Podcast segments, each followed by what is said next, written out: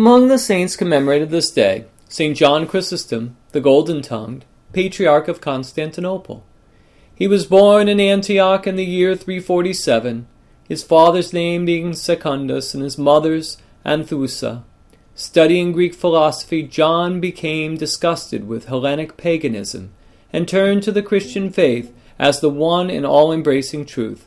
John was baptized by Meletius, Patriarch of Antioch, and after that, his parents were also baptized.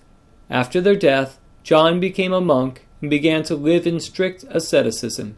He wrote a book on the priesthood, after which the holy apostles John and Peter appeared to him, prophesying for him great service, great grace, and also great suffering.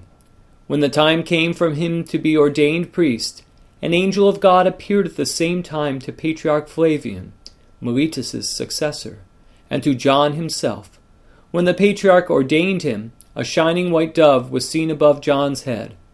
Renowned for his wisdom, his asceticism, and the power of his words, John was at the desire of Emperor Arcadius chosen as Patriarch of Constantinople.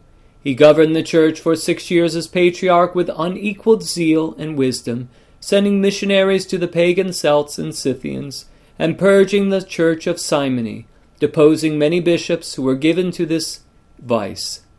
He extended the church's charitable works, wrote a rite for the Holy Liturgy, put heretics to shame, denounced the Empress Eudoxia, interpreted the Scriptures with his golden mind and tongue, and left to the church many precious books of sermons.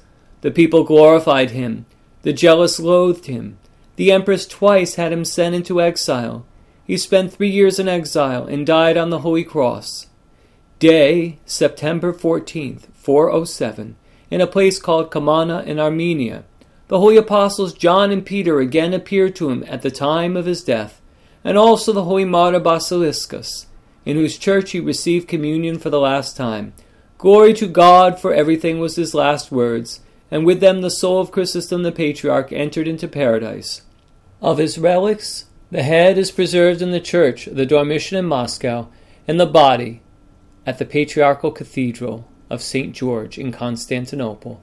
Through the prayers of our Holy Fathers, Lord Jesus Christ, Son of God, have mercy on us.